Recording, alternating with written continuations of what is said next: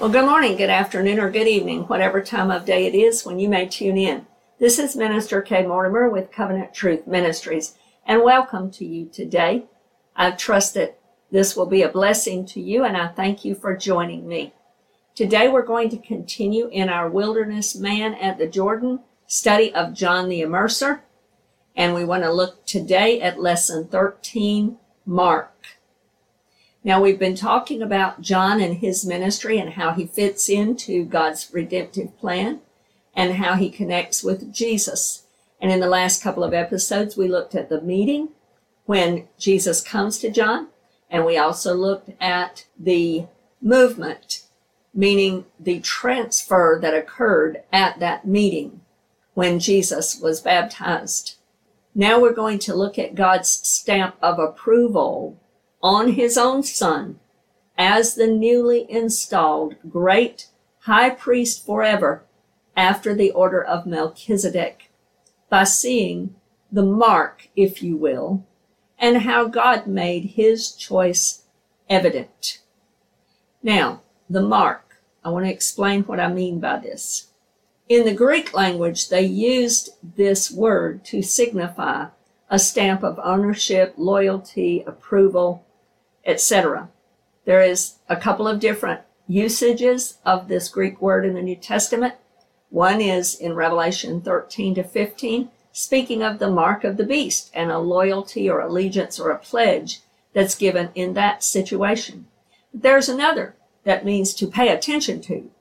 In other words, it speaks of the end goal or the aim to be looked at and focused on.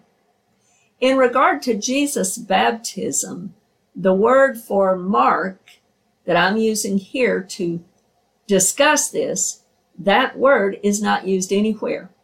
But we do have a special approval that was verbal, visible, and audible from God the Father that marks his own son here, drawing attention and focus to him as the end goal, the aim, and also stamping his approval upon him in no uncertain terms.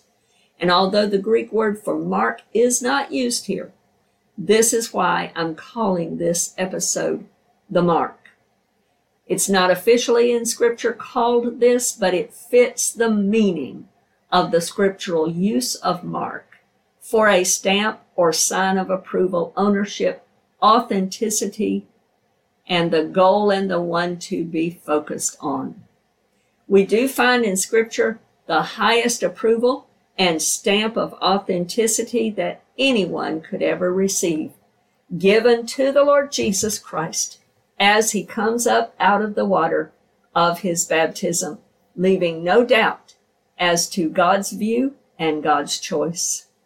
So let's take a moment and review the scriptures that speak of this. First of all, I want us to read Matthew chapter 3, verse 13-17. Then Jesus came from Galilee to John at the Jordan to be baptized by him. And John tried to prevent him, saying, I need to be baptized by you, and are you coming to me? But Jesus answered and said to him, Permit it to be so now, for thus it is fitting for us to fulfill all righteousness. Then he allowed him. When he had been baptized, Jesus came up immediately from the water, and behold, the heavens were opened to him, and he saw the Spirit of God descending like a dove and alighting upon him. And suddenly a voice came from heaven saying, This is my beloved Son, in whom I am well pleased. Then Mark writes about it. In Mark chapter 1, verse 9-11, it came to pass in those days that Jesus came from Nazareth of Galilee and was baptized by John in the Jordan. And immediately, coming up from the water, he saw the heavens parting and the Spirit, meaning the Holy Spirit, descending upon him like a dove. Then a voice came from heaven, You are my beloved Son, in whom I am well pleased. Then Luke, in Luke chapter 3, beginning in verse 21, it says this, When all the people were baptized, it came to pass that Jesus also was baptized. And while he prayed, the heaven was opened, and the Holy Spirit descended in bodily form like a dove upon him. And a voice came from heaven which said, "You are my beloved Son.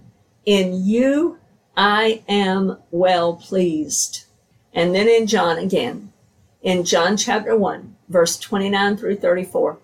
The next day John saw Jesus coming toward him and said, "Behold the Lamb of God who takes away the sin of the world. This is he of whom I said, after me comes a man who is preferred before me, for he was before me. I did not know him, but that he should be revealed to Israel. Therefore I came baptizing with water." And John bore witness, saying, "I saw the Spirit descending from heaven like a dove, and he remained upon him. I did not know him, but he who sent me to baptize with water said to me, upon whom you see the Spirit descending and remaining on him, this is he who baptizes with the Holy Spirit.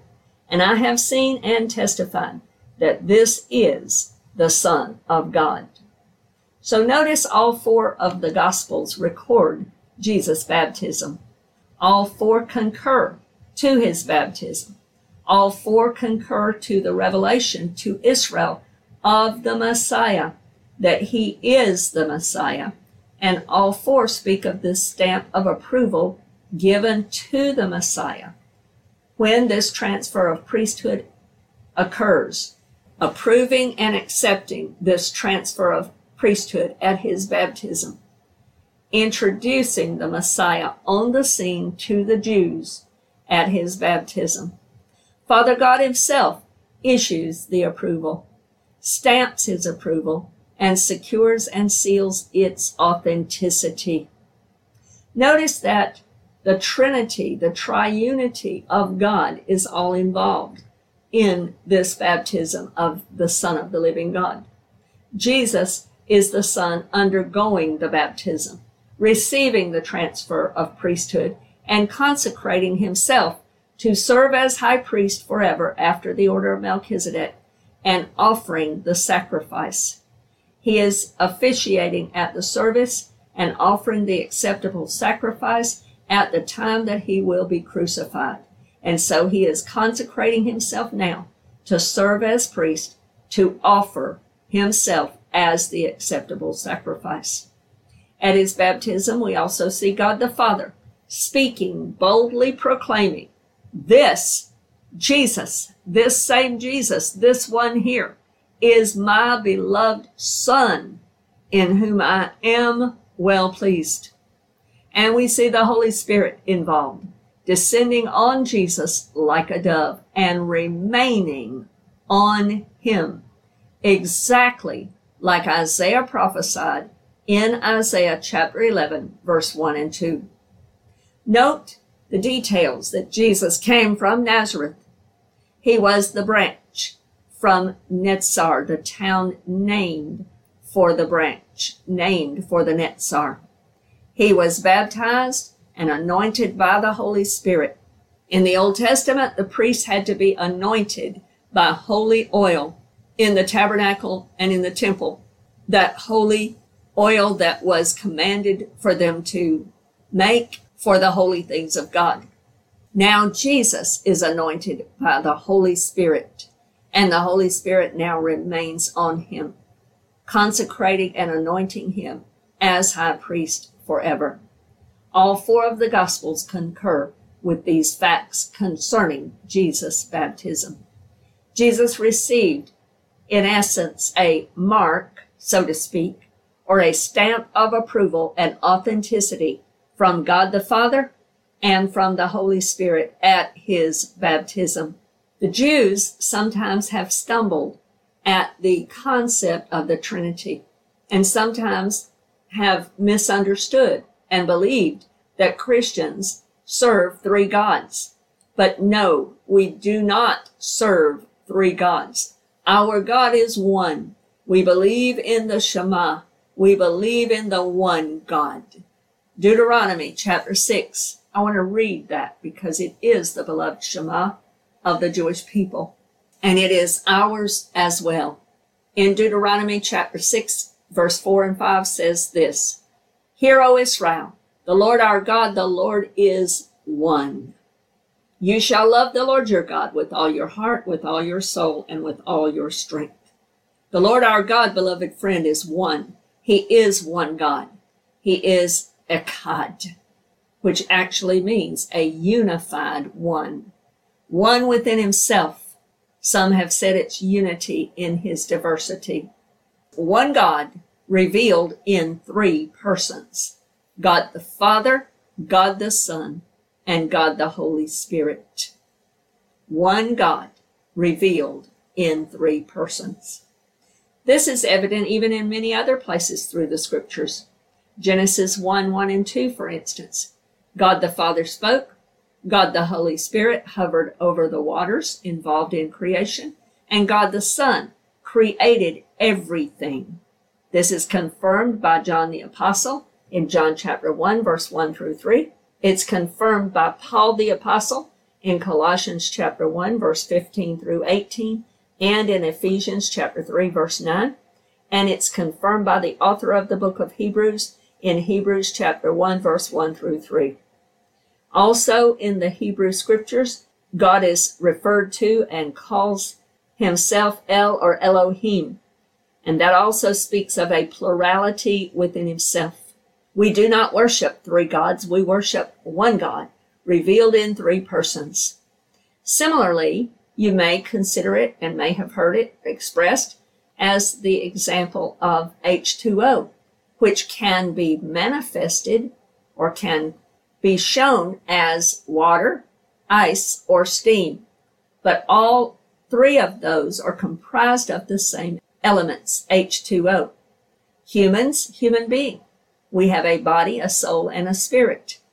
Hebrews chapter 4, verse 12 proves that the soul and the spirit are not the same, but they are so close that it takes the Word of God and the Spirit of God to divide them. So in human beings, we are comprised of a body, soul, and spirit, but we are one individual, one person. It is similar to this. And so we see at Jesus' baptism that God, in the entirety of the Godhead in the Trinity, is involved at Jesus' baptism. The Father spoke, confirming, affirming, and approving of Jesus, who is now installed as priest forever after the order of Melchizedek, who will not only offer the sacrifice on the cross, but who will be the sacrifice on the cross for all time. We also see Jesus, the willing and suffering servant, the branch from the town of Netzar, Nazareth, taking on the eternal king priesthood after the order of Melchizedek, who was a king priest, and the work of the Holy Spirit descending and remaining upon him. Several scriptures speak to this event and give us more understanding of the fulfillment of Jesus Christ at this event, including Zechariah 6:13, in the sense that Jesus is now installed as the king priest. Isaiah chapter 9, verse 6 through 7. Isaiah chapter 11, verse 1 and 2. Psalm 110, verse 1 through 4. Psalm 2, verse 7 through 9. Proverbs chapter 30, verse 5 and 6. Luke chapter 1, verse 35. And Isaiah chapter 42, verses 1 through 9. And I do want to read this one to you. Behold, my servant whom I uphold, my elect one in whom my soul delights. I have put my spirit upon him. He will bring forth justice to the Gentiles. He will not cry out, nor raise his voice, nor cause his voice to be heard in the street. A bruised reed he will not break, and smoking flax he will not quench. He will bring forth justice for truth. He will not fail nor be discouraged till he has established justice in the earth, and the coastland shall wait for his law. Thus says God the Lord, who created the heavens and stretched them out, who spread forth the earth and that which comes from it, who gives breath to the people on it and spirit to those who walk on it. I, the Lord, have called you in righteousness and will hold your hand. I will keep you and give you as a covenant to the people, as a light to the Gentiles, to open blind eyes, to bring out prisoners from the prison, those who sit in darkness from the prison house. I am the Lord, that is my name, and my glory I will not give to another, nor my praise to carved images. Behold, the former things have come to pass, and new things I declare. Before they spring forth, I tell you of them. So here again, Jesus is fulfilling this. He is the servant, the elect one in whom God delights, his beloved Son. So God in heaven made abundantly clear to all who were there that Jesus is his Son, his delight, his pleasure, his servant, his choice, his own. God gave Jesus his stamp of approval and certainly, verbally at least, marked him as the Messiah, transferring the priesthood and the influence and ministry to increase upon Jesus from this point forward. Praise be to God. I pray that this has been a blessing to you and that you can join us for future episodes, Lord willing, of our Wilderness Man at the Jordan study. God bless you today in Jesus' name. Amen.